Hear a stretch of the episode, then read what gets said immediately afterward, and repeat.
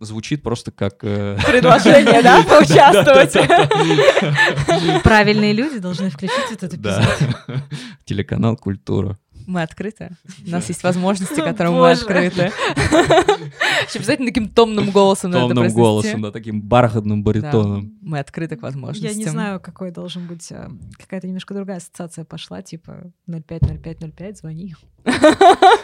Я жду тебя. Что у тебя ассоциации с каналом Культура, Вика? Сори.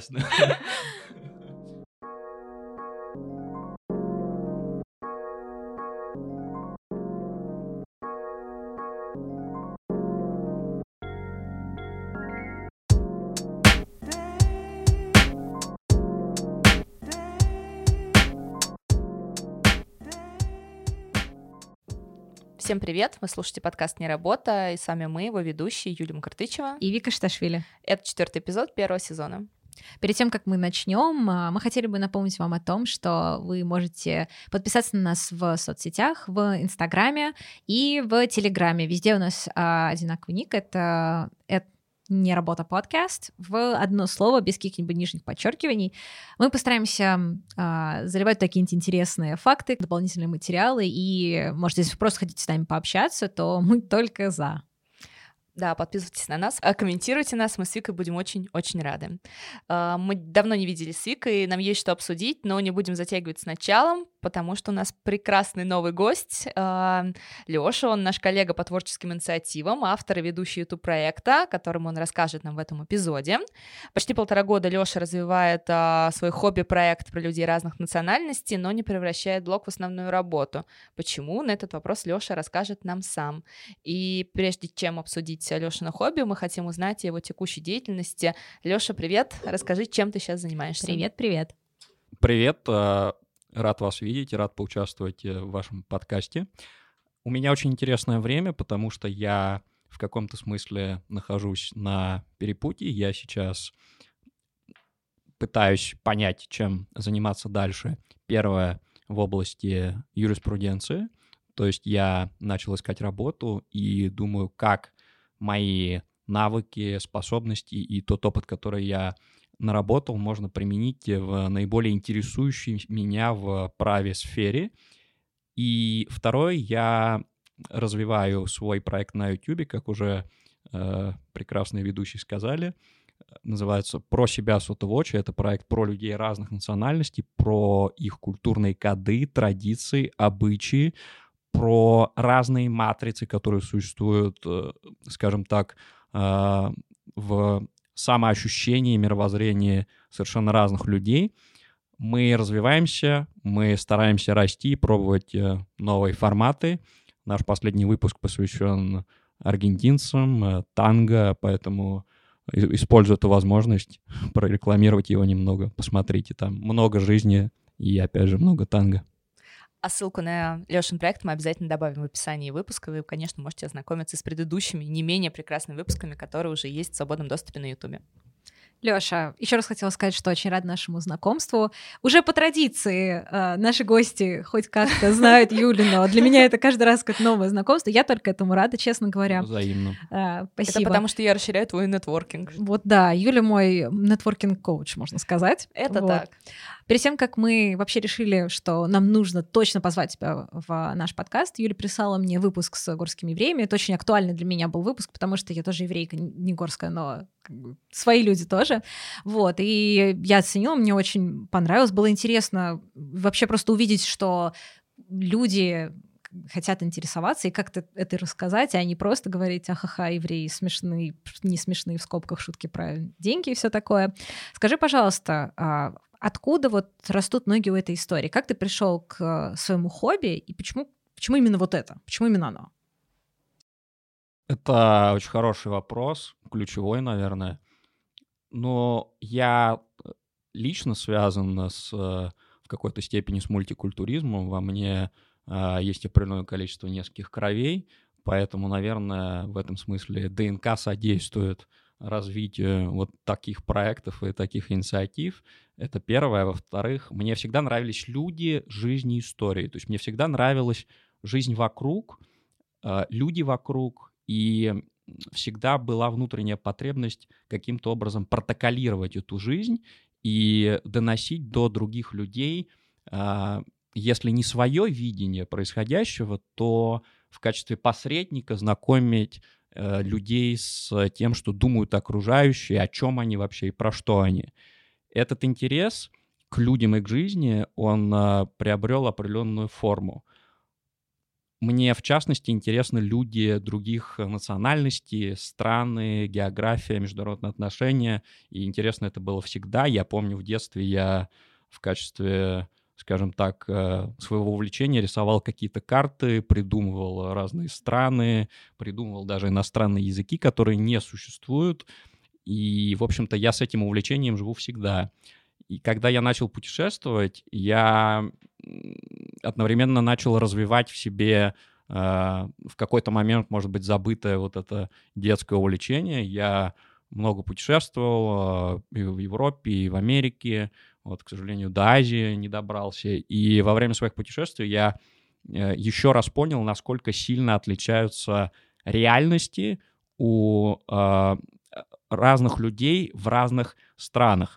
А, сейчас в мире существует определенная левая глобалистская повестка бесшовного мира. Все э, в какой-то степени одинаковые, нет границ. Э, да, глобальная деревня, мир без э, границ, этому способствует интернет. И вы сами знаете, что, в общем, это такой вот тренд, э, этика нового мира. Но мне кажется, что а, в этой повестке, исследуя за этой повесткой, тяжело потерять э, какое-то древнее наследие и древние коды, э, которые несут в себе мощную духовную силу. И такие коды есть у каждого народа. А если говорить о евреях, то их коды очень интересные.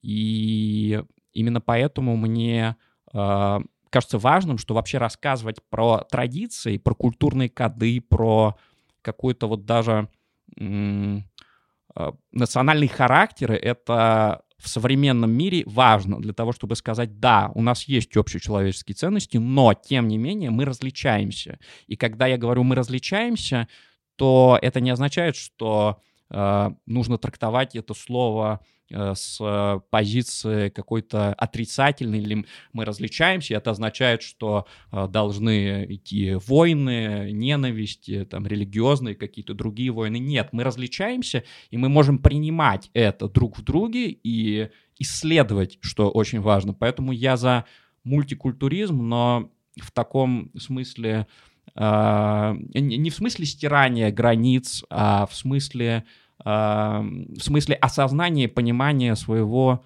а, духовного наследия. Ну и поэтому, поэтому я, собственно, и начал этот э, проект, и вот его продолжаю. Слушай, мне очень нравится твой поинт про вот это вот стирание, да, какое-то своего, своего рода стирание национальной идентичности. А, я все время изучала этот вопрос. Я в МГУ заканчивала факультет глобальных процессов, и у нас как раз-таки да, была здорово. вот глобальная повестка, глобализация, антиглобализм и все такое. И несмотря на то, что прикольно, что у нас в какой-то степени границы стираются, да, то есть это препятствует каким-то тоже предрассудкам, наверное. С другой стороны, ни в коем случае нельзя вот тоже, можно сказать, вот это вот наследие оставлять и забывать, что вот если, если теперь мир меняется. Я да, согласна. Э, и я еще хочу, э, наверное, тоже добавить э, к тому, что я уже сказал такую вещь. Есть такая работа очень известного психолога, психодраматиста Элизабет Шуценбергер, называется э, психосоциограмма, или как-то она по-другому немножко называется, но, в общем, суть этой работы э, — это исследование трансгенерационного бессознательного. То есть про что это? Э, есть, например, семь поколений рода, и каким-то образом э, в рамках этих семи поколений э, передается э, бессознательно передается определенные коды. То есть это речь идет не только о ДНК. А, автор говорит о синдроме повторения. Условно говоря, если твой дед или прадед там сломал ногу 7 июня, то, возможно, и ты сломаешь эту ногу тоже 7 июня. А, эта работа, она научная, приводятся определенные исследования, но этот пример, он может показаться каким-то метафизическим, но вместе с тем есть и другие исследования, которые говорят, например, про то, что у людей, которые пострадали во время геноцида армян или Холокоста или Второй мировой войны, у их потомков, да, у правнуков или внуков остаются определенные психологические травмы, хотя они непосредственно с этими событиями не сталкивались.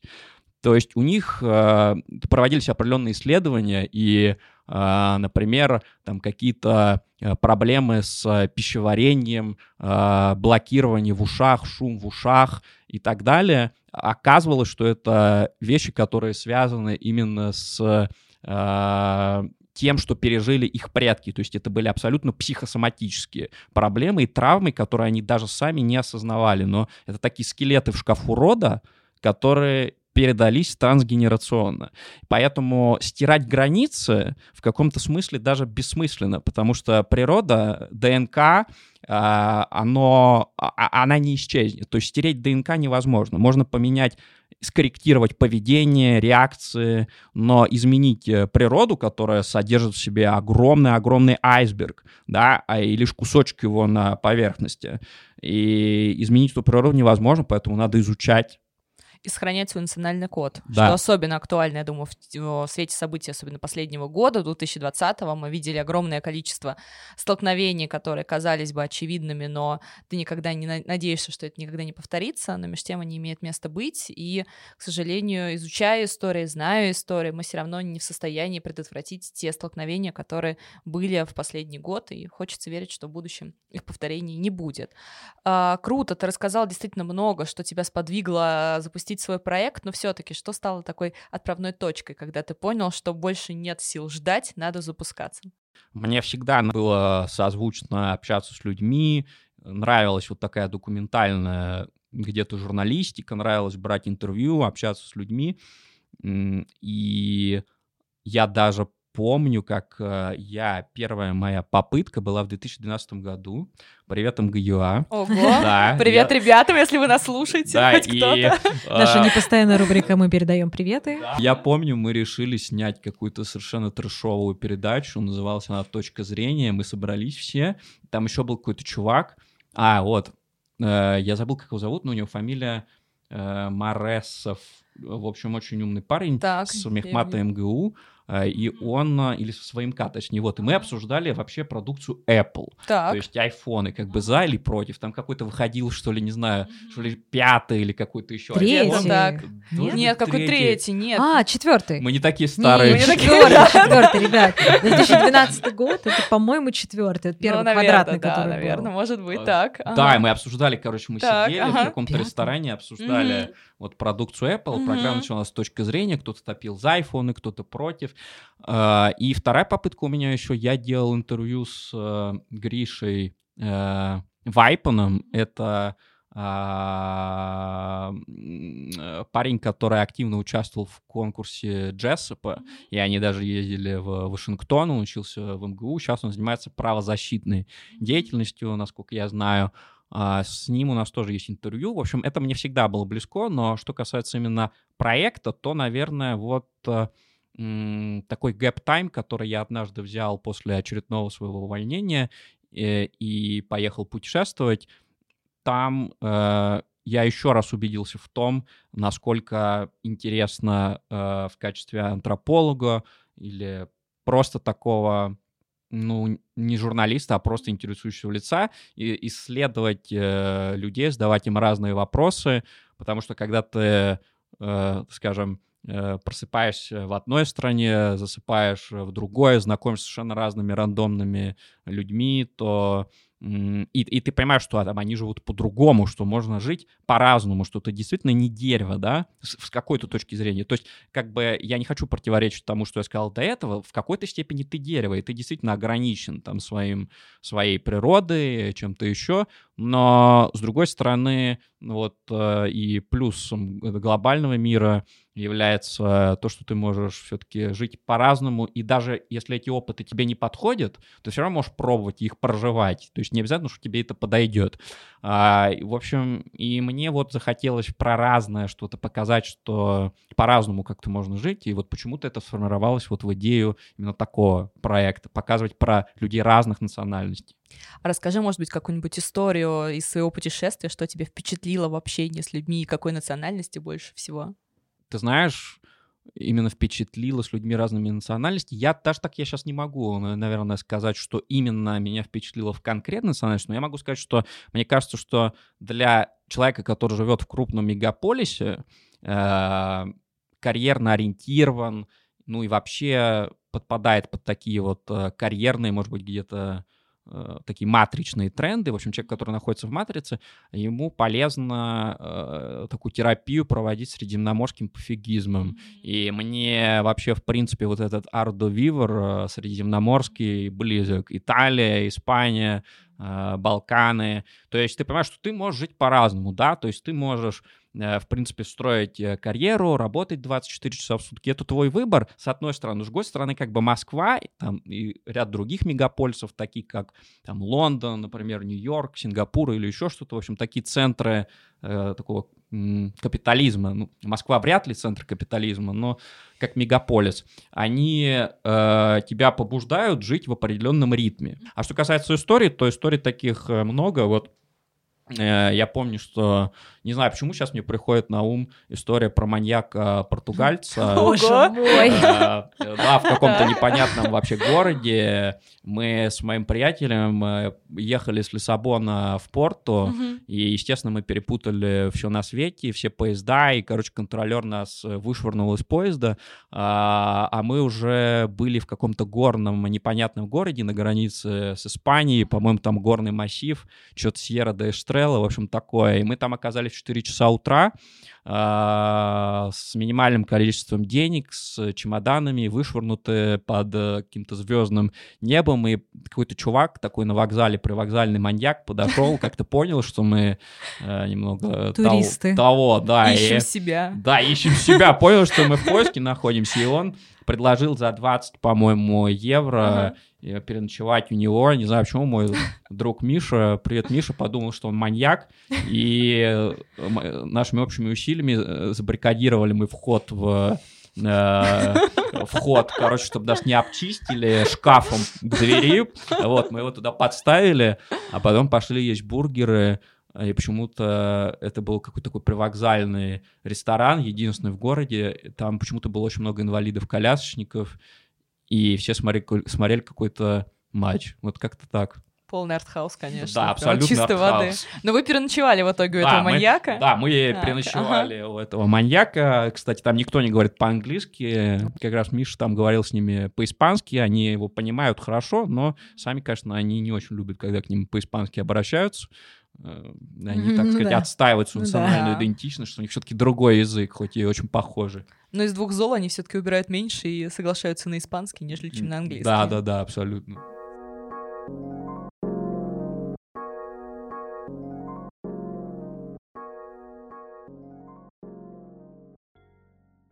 Кстати, переходя к вопросу о людях, э, в каждом твоем видео участвуют герои, которые непосредственно являются представителями той или иной национальности. Скажи, пожалуйста, какой у тебя вот алгоритм подбора гостей? Как какой они тебя кастинг проходит, давай так скажем. Какой кастинг они проходят? Есть кастинг-директор. А ты точно продюсер? Да-да-да. Боже. Так, раскрываем инсайты, как попасть Лёше в программу. Не переключайтесь, самая острая часть. Но я подкаста. здесь в любом случае все инсайты освещать не буду, но они, конечно, есть. Но, наверное, основное это... Ну, в начале самый мой первый выпуск, к сожалению, был э, комом, блин, комом. Но, не знаю, может быть, он кому-то и нравится, я уверен, но э, это был такой первый опыт, это были армяне. Э, был выпуск, да. который я, мне кажется, я, мне кажется, завалил, я тогда только все выложил, и мы поехали как раз с Давидом, с героем праздновать э, его, значит, э, этот релиз, И я помню это ощущение, такое легкое какое-то такое возбуждение, такое такой как бы по, по подъем духа. Но, значит, почему я про это говорю? Потому что Давид — это, э, собственно, человек, которого я знаю, мой друг, и я пришел к тому, что, наверное, я не очень хочу снимать выпуски с людьми, которых я знаю, и с близкими друзьями. Понятное дело, что их просто найти. У меня достаточно количество людей разных национальностей, но это есть риск, что это сведется к такому, скажем, между собойчику, и вы не обговорите все, что вы хотели, потому что вы и так это уже все обговаривали. В общем, сложно это, мне кажется, сделать интересным. Ну, либо там, не знаю, надо как-то прибухнуть и вообще в другом формате все это показывать. И потом я пришел к выводу, что я буду тогда звать каких-то неизвестных людей, как я их нахожу, ну, наверное, банальный ответ — это социальные сети, это Facebook, Instagram, э, различные группы, которые посвящены этнографии, психологии, культурные центры и так далее. Ну, первое, что я делаю, это я смотрю, у меня вообще кто-то есть на примете у самого. Если никого не вижу, то я связываюсь с культурными э, центрами, центрами сотрудничества, рассказываю им о проекте, говорю, что у меня есть такой запрос на героя. Они кого-то рекомендуют, либо посылают, не отвечают. И если они кого-то рекомендуют, то я смотрю профиль. Если мне человек кажется интересным, то мы с ним начинаем общаться. Но вообще это очень хороший вопрос, как искать героев, потому что если ты э, человека в принципе хорошо не знаешь, у тебя просто о нем впечатление э, по какому-то профилю, а, либо тебе просто его порекомендовали, то ты вообще не знаешь, какой будет контент. И вот для меня сейчас это тоже такая проблема, где находить вот именно интересных героев. Понятное дело, что у меня проект про людей разных национальностей, но эти люди, они тоже должны быть... То есть их признак не единственный, то, что они разных национальностей. Они должны быть э, личностями, довольно яркими, интересными, которым есть что рассказать. И как вот найти, находить их — я в этом смысле готов э, там, к разным советам и к рекомендациям. Не всегда герои оказываются достаточно яркими э, и опять же повторю, что быть определенной национальности это недостаточно для того, чтобы было интересно. Думаю, это очень актуальный вопрос для любых людей, которые делают какой-то контент, потому что например, тебе может быть очень симпатичен человек, но на камеру вот как не получается работать. То же самое вот с теми же подкастами, со звуком. Иногда не получается просто вот как-то беседу построить. Ну, все-все бывает. Да, да, я абсолютно согласен. Но иногда бывает, что просто, ну, просто не получается, просто не идет, не идет. да, человек да. волнуется. Поэтому найти героев, гостей, мне кажется, очень, очень сложно. И я вот сейчас, наверное, пришел к выводу, что, э, ну, э, здорово звать того, кто чем-то занимается, у кого есть какой-то проект. Потому что в этом случае он точно про него сможет рассказать. Вот, например, аргентинцы, последний выпуск про аргентинцев, они танцевали танго. То есть они точно смогут станцевать танго, они точно смогут э, показать себя вот с этой точки зрения, с точки зрения танго. Как ты создал свою команду, кто входит в съемочную бригаду твоего проекта? В съемочную бригаду входит э, Даша Лихачева. Это, скажем, человек, который э, связывает меня, чувака очень сильно из такого корпоративного мира, такого юридического, офисного мира с творческим миром. Она закончила в ГИК, она знает очень многих людей, снимает документальное кино и так далее. В общем, она такое связующее звено между мной, которое немножко из другого мира. А, ну, понятное дело, что миры там у всех угу. разные, они могут там пересекаться, но тем не менее опыт у меня именно вот такой корпоративный юридический, и я вначале этим занимался. И а, так что да, это Даша Лихачева, очень крутой профессиональный оператор. И, и, собственно, я, то есть два человека. Она отвечает за техническую часть, я за продюсирование, за сам интервьюинг, угу. за подбор гостей. Нам похожа эта структура. Да, да, да, да. У нас я тоже отвечаю за больше за техническую часть, там, за, а я за монтаж. функцию Лёши в нашем проекте. Да, то есть все зеркально. Да, да, да, полностью. Ты уже поделился с нами своими эмоциями по поводу того, когда вышел твой первый эпизод, но если вот в целом оценить, когда вот даже сейчас со стороны смотришь на то, что вот это вот шоу, вот оно на Ютубе, я могу его открыть и посмотреть, там есть я, и там есть герои, и, в общем, в общем как в том меме, я сделал. Какие тебе это ощущения дарит?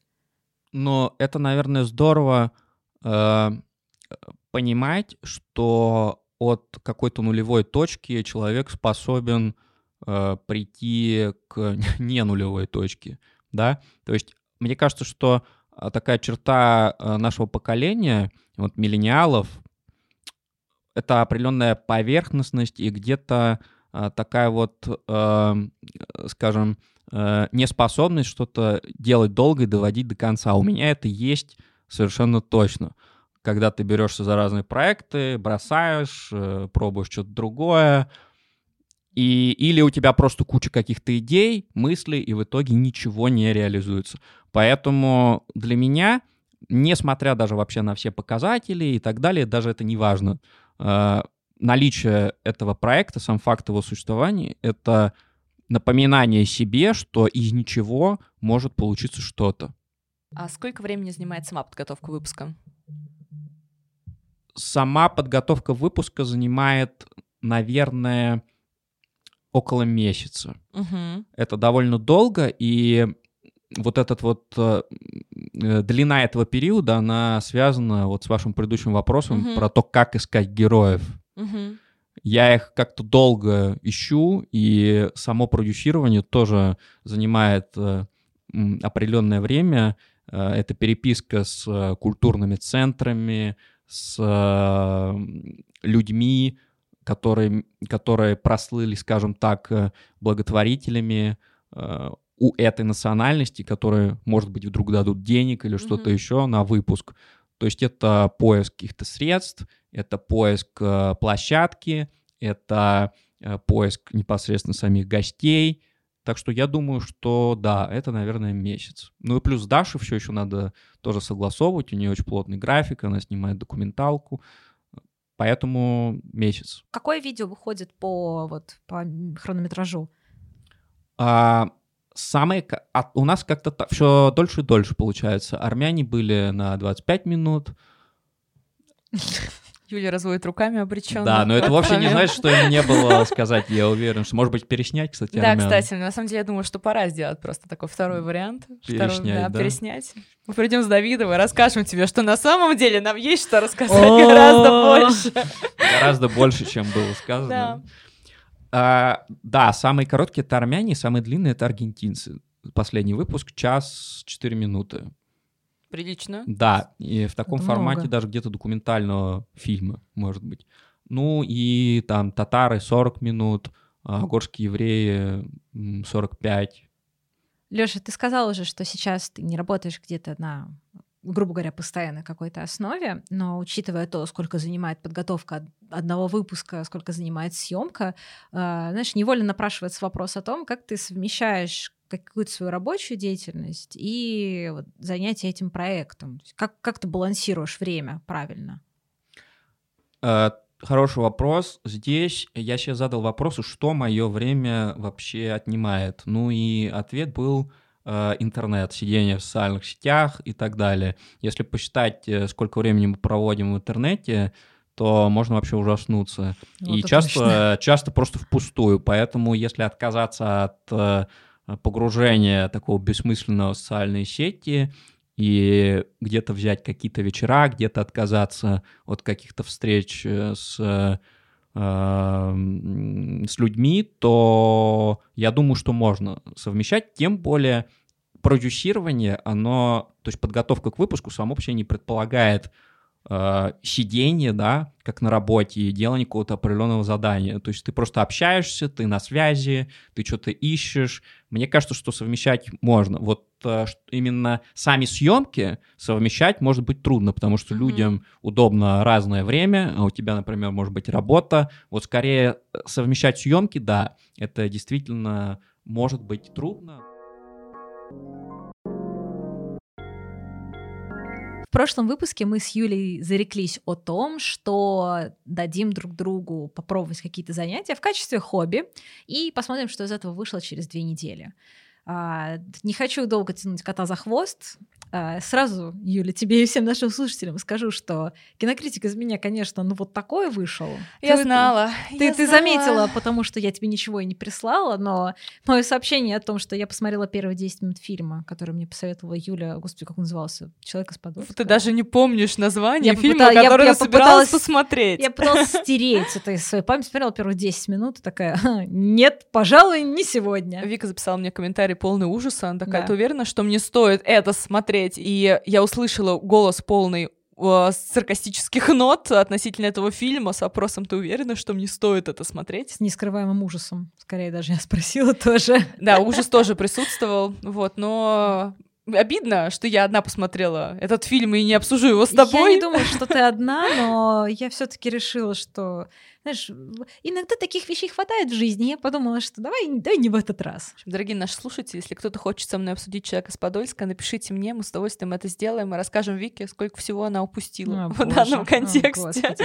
Ну, да, и рез- кратко резюмируя то, как я попыталась попробовать себя в роли какого-то кинокритика, это не мое, это точно не мое. Я пыталась как-то вот, а, не знаю, сделать какие-то рецензии или что-то в этом роде, как-то вот таким вот, знаешь, не своим да, взглядом посмотреть на фильм или сериалы, которые я посмотрела за последние, да, ну, 2-3 недели, Мгм. давай даже так скажем.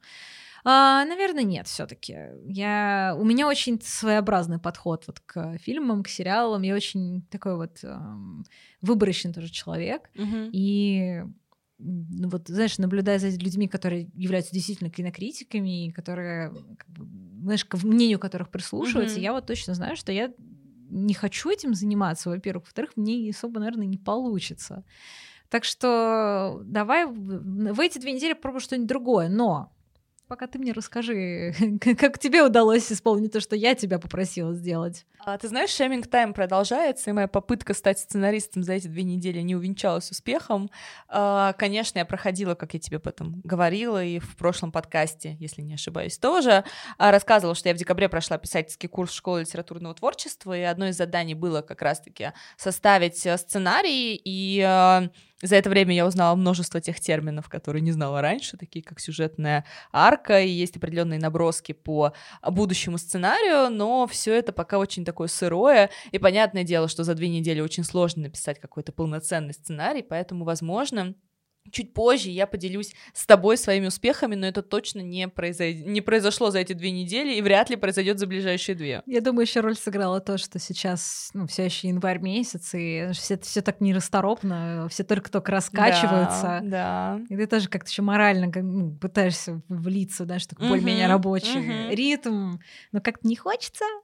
Да, есть такое, но мне уже гораздо легче стало на второй неделе входить в ритм, и сейчас уже заканчивается январь, мы записываем этот выпуск в конце января, в последний, последний день января. Ну, кстати, да. Да, так что зима скоро закончится, весна близко, в это верим. Вот, и как-то мне уже гораздо легче, честно говоря, входить в этот ритм, но я ненавижу февраль, заслякать вот за окном, поэтому февраль мне всегда дается психологически сложно. Ну, ну да, ну это прелести жизни в мегаполисе. Да, что есть, то есть. Ну что ж, мы сделали этот эксперимент, в рамках которого мы пришли к выводу, что не все хобби должны реализовываться а, как запланированные дела. Что ты думаешь по этому? Как ты думаешь, почему у нас произош- произошло то, что то, на что мы приняли с таким энтузиазмом две недели назад, при этом не сложилось? Знаешь, мне кажется, что, может быть, мы не совсем правильно к этому подошли. Мы подошли вот к нашим а, вот просьбам, да, друг другу, Мгм. что попробуй вот это, а я попробую вот это. Может, подошли к этому как к каким-то таскам, что типа это надо сто процентов выполнить, у тебя есть две недели. И, может быть, а, сейчас нам нужно как-то попроще к этому отнестись и сказать, что ну давай, типа, сможешь попробовать эти две недели, окей. Просто, знаешь, будет о чем рассказать. Это точно. А так что-то, ну, не особо было много всего, что мы могли сказать. А Мы как раз говорили об этом в первом выпуске с Полиной, что не все запланированные дела должны становиться хобби, и, возможно, хобби — это как раз тот, э, та зона комфорта, к которой ты возвращаешься, когда ты хочешь перегрузиться и отвлечься от основных дел. Я думаю, в нашем с тобой случае произошло именно это. Скорее всего, да. Поэтому у меня точно для тебя есть одно занятие, которое я хотела бы, чтобы ты Давай. попробовала, да, для Я себя. заинтригована. Как раз-таки в качестве такого, знаешь, наверное, релакса с какой-то Так, стороны. но- Барабанная дробь. Барабанная дробь. А я хочу, чтобы ты попробовала себя в роли человека, который делает а, домашние свечи Ух ароматизированные. ты. Я честно признаюсь, я Мгм. пробовала это делать. Так. У меня была даже какая-то вот а, мечта Мгм. сделать какую-нибудь свою оригинальную линейку вот этих вот свечек ароматизированных, Мгм. какие-то оригинальные ароматы, прикольные концепт-дизайны, но, в общем, я попробовала пару раз их сварить дома из обычного воска, Мгм. который купила где-то в магазине для хобби, кстати, а, и пробовала еще из а, соевого воска. Ага. Он прикольно, типа, суперорганический, не вредит Мгм. так, а, как, как обычный. Но у меня не сложилось ни то, ни то. Один не досварился до конца, а третий там я залила форму, и он просто не застывал. Я не знаю почему. А, очень долго не застывал, там через день превратилась в свечку. Я попыталась а, ну, добавить специальный краситель для воска, и он не покрасил, он просто скомкался в маленькие кружочки и как бы застрял где-то посередине вот этой вот свечи. Короче, в общем, либо у меня руки, опять же, не из того места, а, как мне часто говорят, либо, ну, не мое. Я, я дело бросила. Мне интересно, что получится у тебя, потому что как бы ты человек, я бы сказала, рукастый. В самом хорошем смысле. Вот, поэтому... Слушай, я бы поспорила, ты знаешь, особенно... А не надо. Хорошо, вот умеешь ты убеждать, умеешь ты это делать. Ну, Может быть, первый блин просто был комом, потому что Это первая не свечка... а, это первый был не блин. первый. Ну, Это тогда, возможно, одна. просто у тебя другие сильные стороны, о которых ты сама прекрасно знаешь, и которые, надеюсь, мы будем раскрывать в рамках нашей специальной вставки. Ты меня успокаиваешь. Да, психотерапия от меня. Ты мне рассказала до этого подкаста про свой суперпрофит. Я думаю, чуть позже мы об этом расскажем. У Вики есть, оказывается, уникальная история, которую мы сейчас будем проверять. Но об этом не Но об этом сегодня. не в этом выпуске, да. Круто, спасибо, на самом деле. Я занималась немножко гончарным делом и а, занималась посудой. Э, Не могу сказать, что я сильно преуспела в керамике, но меня это очень сильно расслабляло. Поэтому я с удовольствием попробую варить свечки, расскажу тебе и э, нашим слушателям через две недели, что из этого вышло. Я, в свою очередь, хочу посоветовать тебе, ам, опять-таки, попробовать себя в роли искусствоведа. На этот раз не Уже не кино. Уже не Фу, кино. спасибо. Да, на этот раз все шире. А, Я в этот карантин а, развлекалась как могла и прошла курс по русскому реализму, направлению в живописи, которое мне совсем не близко. Ага. И я была искренне удивлена, что меня, а, что меня настолько заинтересует и заинтригует, возможно, потому что у меня был прекрасный курс и много свободного времени, поэтому я тебе посоветую сходить в Третьяковку и насладиться картинами наших живописцев, преимущественно сделав фокус на русский реализм, и потом мы с тобой с удовольствием обсудим, как ты воспринимаешь это уже во взрослом возрасте.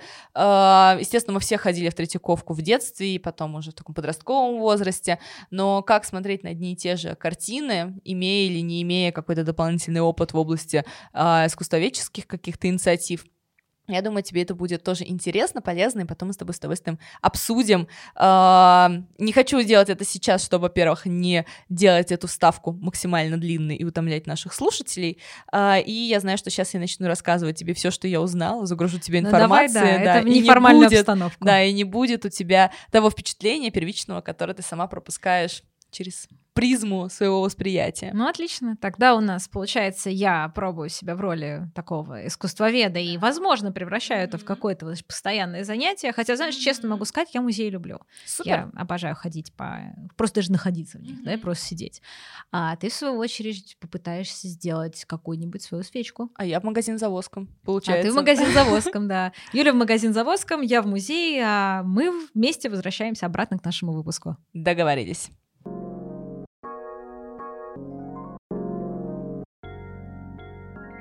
А твой проект некоммерческий, а хотел бы ты его коммерциализировать? Да, конечно, хотел бы. Странный был вопрос.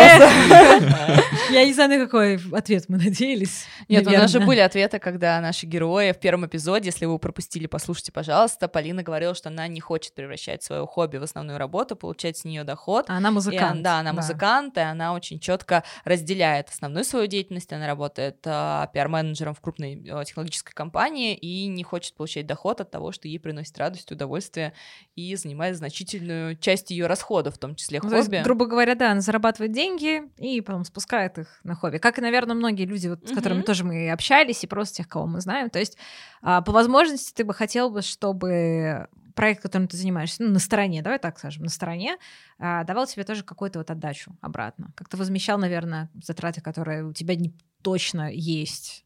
Э, Да, да, я скажу так, что это не значит, что я бы не занимался юриспруденцией, потому что юриспруденция — это очень интересный квиз, но, конечно, я бы хотел получать какие-то деньги от своего проекта. Почему? Потому что мне кажется, что это определенный вклад, который я даю, да, а если я что-то отдаю, то я имею право и, э, собственно, получать. То есть мы проводим довольно серьезную работу э, по э, выведению в публичное пространство в рамках нашего проекта определенных диаспор. И это определенная работа, которая, мне кажется, заслуживает вознаграждения. Тут есть очень тонкий момент. Э, который состоит в том, что это авторский проект, и мы не занимаемся пиаром.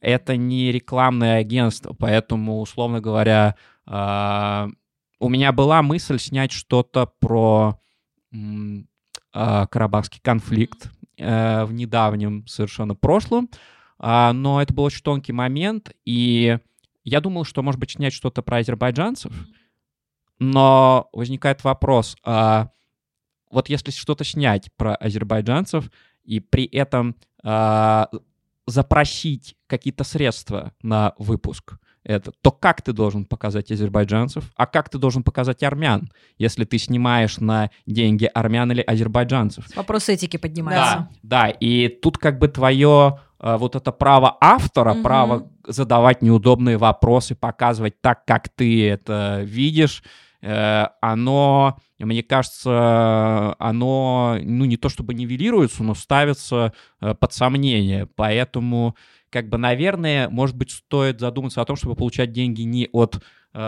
каких-то, скажем, Э, бизнесменов или благотворителей, которые представляют именно определенную общину, а скорее от культурных центров, которые являются независимыми и которые просто способствуют, например, развитию двусторонних или многосторонних отношений. Но культурные центры, как правило, сами некоммерческие организации, им бы кто ну дал да. денег, поэтому... Ну, слушай, э, у Ютуба есть э, функция монетизации, она у тебя как-то подключена? Я не знаю, а, но монетизацию Ютуба это не очень большие деньги. Ну, по нашим как бы, Да, на, особенно на русском YouTube. О, да. На русском YouTube. В англоязычном YouTube это больше деньги.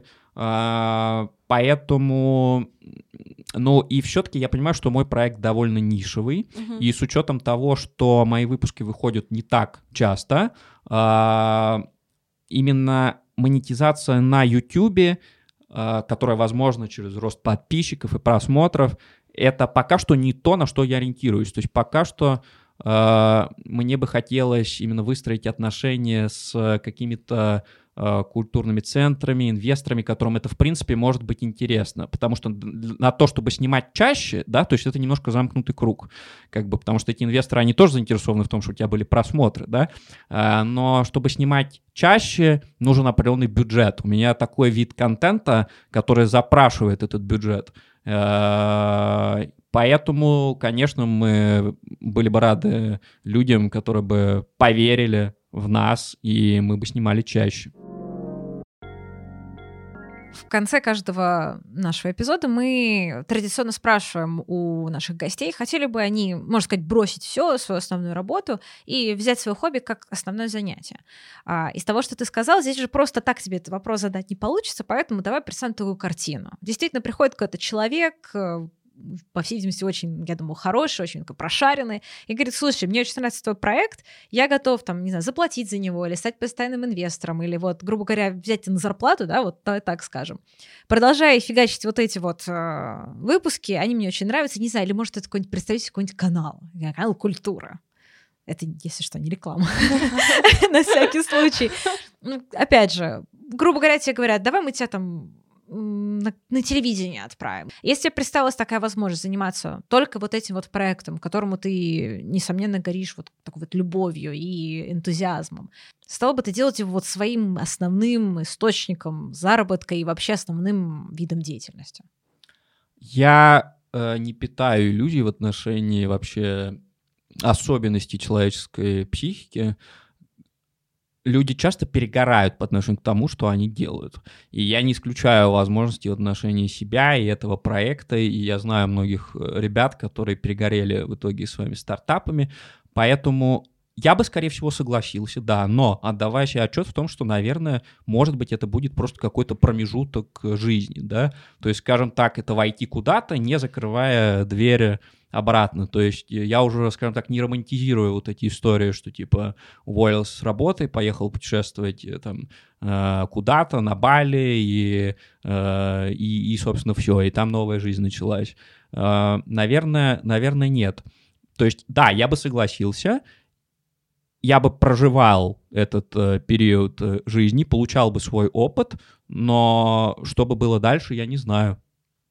То есть Тут на самом деле тоже интересный получается, знаешь, такое интересное перепутье, потому что ты можно сказать, когда-нибудь нашел, наверное, другое какое-то хобби, и это бы уже просто, ну, оно отпало бы. Возможно, возможно, да. Путем. Мне просто кажется, что вот всякие творческие хобби, творческие истории, они, э, они сами по себе, конечно, существуют, но когда у тебя просто вот какое-то творческое занятие, возможно, у тебя э, там могут возникать какие-то проблемы с дисциплиной, с чем-то еще. То есть вот такая вот образ жизни такого художника, э, может быть, я пока что к этому еще и, скажем так, э, не готов. Хотя, с другой стороны, когда ты э, снимаешь что-то на постоянной основе, то как раз мне кажется, что что дисциплина у тебя точно есть, потому что есть определенные э, дедлайны и так далее. В общем, когда что-то переходит в рутину определенную, и тебе там точно надо там снять этот выпуск, то, наверное, это вообще уже совсем другая история, это тоже какая-то работа,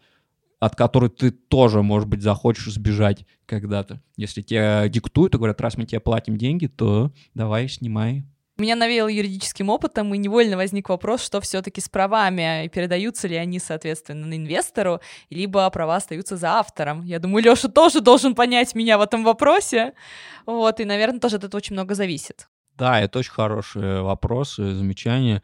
Э, мне кажется, что вы сколько угодно можете прописывать э, что-то там в каких-то документах и бумажках, и устанавливать э, порядок э, там, э, передачи прав, возникновения прав и так далее. То есть вся, всякими юридическими штуками заниматься, но мне кажется, здесь все-таки экономика определяет бытие в этом случае, и тот, кто дает деньги, он тебя съедает, он будет тебе диктовать то, что тебе делать.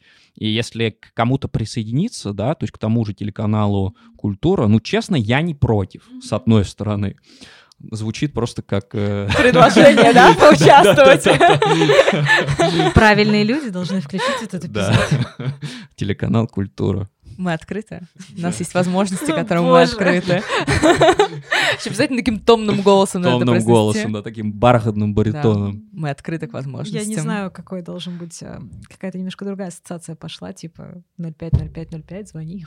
Я жду тебя. Что себе у тебя ассоциации с каналом Культура, Вик? Интересно. Э, ну, в общем, да, телеканал «Культура» как бы... Ну, просто это все выбор, да, я считаю, что все это осознанный выбор, то есть что выбирает человек. Понятное дело, что у тебя будет меньше свободы, но, с другой стороны, и больше возможностей. То, что ты выберешь. Вот и все. Да, экономика все-таки имеет ведущее значение. Да, и кто правит балом, и у кого первая карта, тут, конечно, вопрос опционный. Лёш, спасибо тебе за это классное интервью, за то, что поделился своим опытом, дал ценные советы, мы обсудили много важных тем. А, мы услышали очень много интересных инсайтов. А, мне кажется, что не каждый день можно, знаешь, поговорить просто даже с кем-то о том, о чем мы а, сегодня поговорили. Даже о таких вот тонких вопросах, касающихся юриспруденции, Хотя, хотя чему я удивляюсь, я сижу с двумя юристами сейчас вот здесь. Не практикующими при но, этом. Но при этом, да, не практикующими, но при всем остающими, как бы остающимися в своем вот э, амплуа. Верный так своей что, альма-матер. Да. Да-да-да, привет. Спасибо тебе еще раз большое за то, что уделил нам время, за то, что сделал, помог нам сделать такой интересный, как мне кажется, выпуск. И мы будем рады поддерживать с тобой еще дальше общение. Спасибо вам большое за то, что позвали, и удачи вашему проекту. Спасибо, Лёш. А мы услышимся в эфире через две недели. Пока-пока. С вами были Вика и Юля.